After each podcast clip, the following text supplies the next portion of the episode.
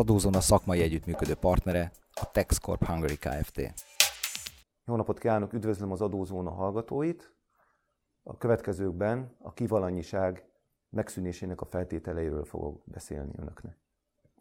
A kivalanyiság az véget érhet saját döntés alapján, és véget érhet a törvény erejénél fogva.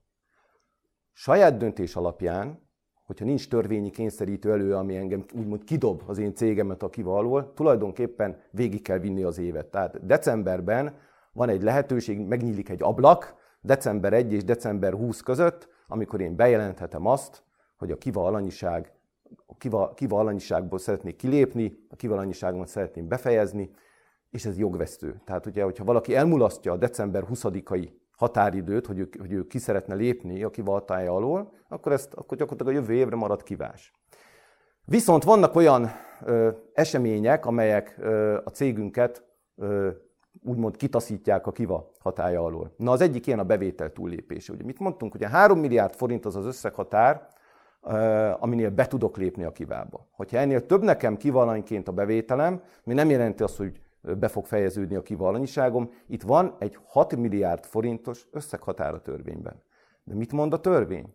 Akkor ér véget a kivalanyiságom, ha bármely negyedév első napján a cégem összes bevétele, és szeretném már itt hangsúlyozni, hogy amikor én bevételről beszélek, akár a bemeneti feltételnél, a 3 milliárdnál, vagy akár most itt a kimeneti feltételnél, a 6 milliárdnál, összes bevételt kell nézni. Jó? Tehát nem csak az értékesítés nettó árbevételét, hanem ugye a pénzügyi műveletek bevételét, egyéb bevételeket, például a tárgyeszközértékesítés, stb. Tehát a 6 milliárd forintot, azt minden negyedév első napján vizsgálnom kell. Ha valamely negyedév első napján meghaladom a 6 milliárd forintos bevételt, a cégem meghaladja ezt a bevételt, akkor az adott negyedévet első napját megelőző napon ér véget a kivalanyiságom. Nézzünk erre két érdekes példát. Például július 1-én azt látom, ugye ez a harmadik negyedév első napja, hogy 4,9 milliárd forint a bevétele a cégemnek, majd október 1-én azt látom, hogy 6,5 milliárd forint a bevétele a cégemnek. Ebben az esetben szeptember 30-án véget ért a kivalanyiságom. Ha viszont azt látom, hogy október 1-én mondjuk 5,9 milliárd volt a bevétele a cégemnek, tehát kevesebb, mint 6 milliárd forint, eljön az évvége, fölmegy a bevétel 11 milliárd forintra nem ér véget a kivalanyiságom, egész évben megmaradok kivalany, még jövő évben is kivalany leszek, hiszen nem volt olyan negyedévi első nap, amikor nekem meghaladta volna a bevételem 6 milliárd forintot. Jó? Tehát ez a 6 milliárd nem azt jelenti, hogy 6 milliárd alatti cégek lehetnek, vagy maradhatnak a kivába, akár 10-11 milliárd forintos bevétel is, mindig az adott negyedéveket kell megnézni az évben. Szintén véget ér a kivalanyiság kötelező jelleggel törvény elejénél fogva, hogyha engem az adóhatóság megbírságol, de nem mindegy, hogy milyen jogcímen.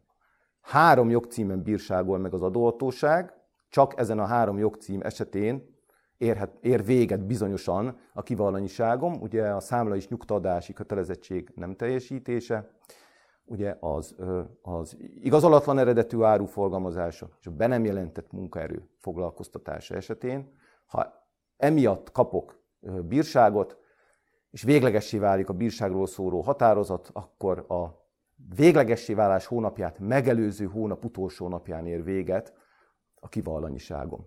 Ugye ez azért nagyon kellemetlen, mert ebben az esetben, ha véget ér nekem a kivallanyiságom, akkor biztos, hogy üzleti év végződik, tehát számviteli beszámolót kell, hogy készítsek, és ez, ez akár évközben is lehetséges ilyen esetben. Jó? De ha például a bevallás be nem nyújtása miatt bírságol meg az adóhatóság, ami még most is előfordulhat, bár tudjuk jó, hogy előtte érkezik ugye a felszólítás mindig, de ha mégis megbírságolna bevallás be nem nyújtása miatt, az nem, az, az nem eredményezi a, a kivallanyiságnak a végét. Szintén véget ér a kivallanyiság akkor, hogyha a cégen végelszámolás, felszámolási eljárásba fordul. Jó, tehát egy kivás cég az tulajdonképpen soha nem szűnhet meg kivallanyként. A végelszámolás kezdő napját megelőző nappal a kivalanyiság véget ér, és onnantól kezdve visszakerülünk a társasági adó hatája alá. Szintén véget ér a kivalanyiság abban az esetben, hogyha évvégével tehát az év utolsó napján 1 millió forintot meghaladó végrehajtható adótartozásom keletkezik. Tehát ezt, ezt, ezt nagyon nézni kell egy kivás cégnél. Kérem önöket, hogy december 31-e közelettével nézzék meg az adófolyószámlát, mert elég kellemetlen tud lenni egy 1 millió forintot meghaladó végrehajtható adótartozás. A helyi adó az nem számít, csak az állami adóhatóságnál kell ezt vizsgálni. Na most főszabály szerint ez is véget tud vetni az adóalanyiságnak, mégpedig ugye abban a negyedévben, annak a negyedévnek az utolsó napjával, amikor ugye az adóalanyiság megszüntetéséről szóló határozatot, határozat véglegessé válik. Csak hogy a véglegessé válást megelőzően önöknek joguk van befizetni ezt az adótartozást. Hogyha befizetik, ha a cég befizeti, akkor visszamondják a határozatot. Jó? Tehát itt lehet, van egy lehetőség arra, hogy elkerüljék az adóalanyiságból való kikerülést. A kivalanyiság megszűnésének még két esetköréről szeretnék önöknek beszélni.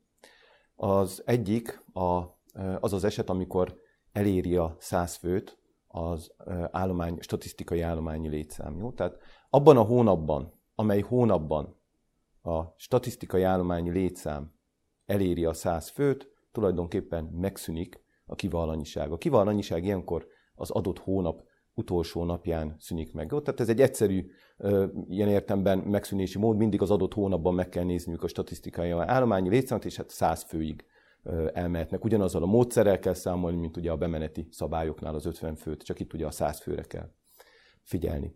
A másik igen érdekes eset, amikor szintén megszűnik a kivalanyiság, ez az átalakulásoknak a kérdésköre.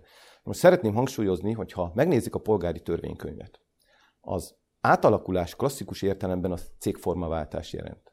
Tehát a jelenlegi szabályozásban átalakulásról akkor beszélhetünk, hogyha cégformaváltás történik, például KFT alakul át ZRTV. Ez a fajta klasszikus PTK szerinti átalakulás nem szünteti meg a kivalanyiságot. Tehát egy ilyen átalakuló ö, ö, vállalkozás maradhat a kivalanya. Viszont egyesülés és szétválás esetén a kivalanyiság az azt megelőző napon, tehát az egyesülés szétválás megelőző napon véget fog érni. Itt szeretném azonban jelezni önöknek, hogy a parlament előtt van a ezzel kapcsolatos törvénymódosítás, amelynek értelmében, hogyha nem kedvezményezett lesz az átalakulás. Például gondoljunk egy kiválásra, ahol a jogutódban a jogelőtt tagjai az egymáshoz viszonyított tulajdoni arányuk eltér ahhoz a tulajdoni arányhoz képest, amilyen volt a jogelődben, ez egy, ez egy nem kedvezményezett átalakulás például. No, az ilyen nem kedvezményezetten átalakuló cégek mégis újra választhatják majd a, kiv, a kivalanyiságot, ugye 15 napuk lesz erre. Ez egy, új, ez egy új szabályozás, ez még nincs elfogadva, de ha a törvényt kihirdetik, akkor 30 napon belül ez tulajdonképpen meg fog történni. Ezek tehát a adólinság megszüntetésének, illetve megszűnésének a fontosabb szabályai. Köszönöm a figyelmüket!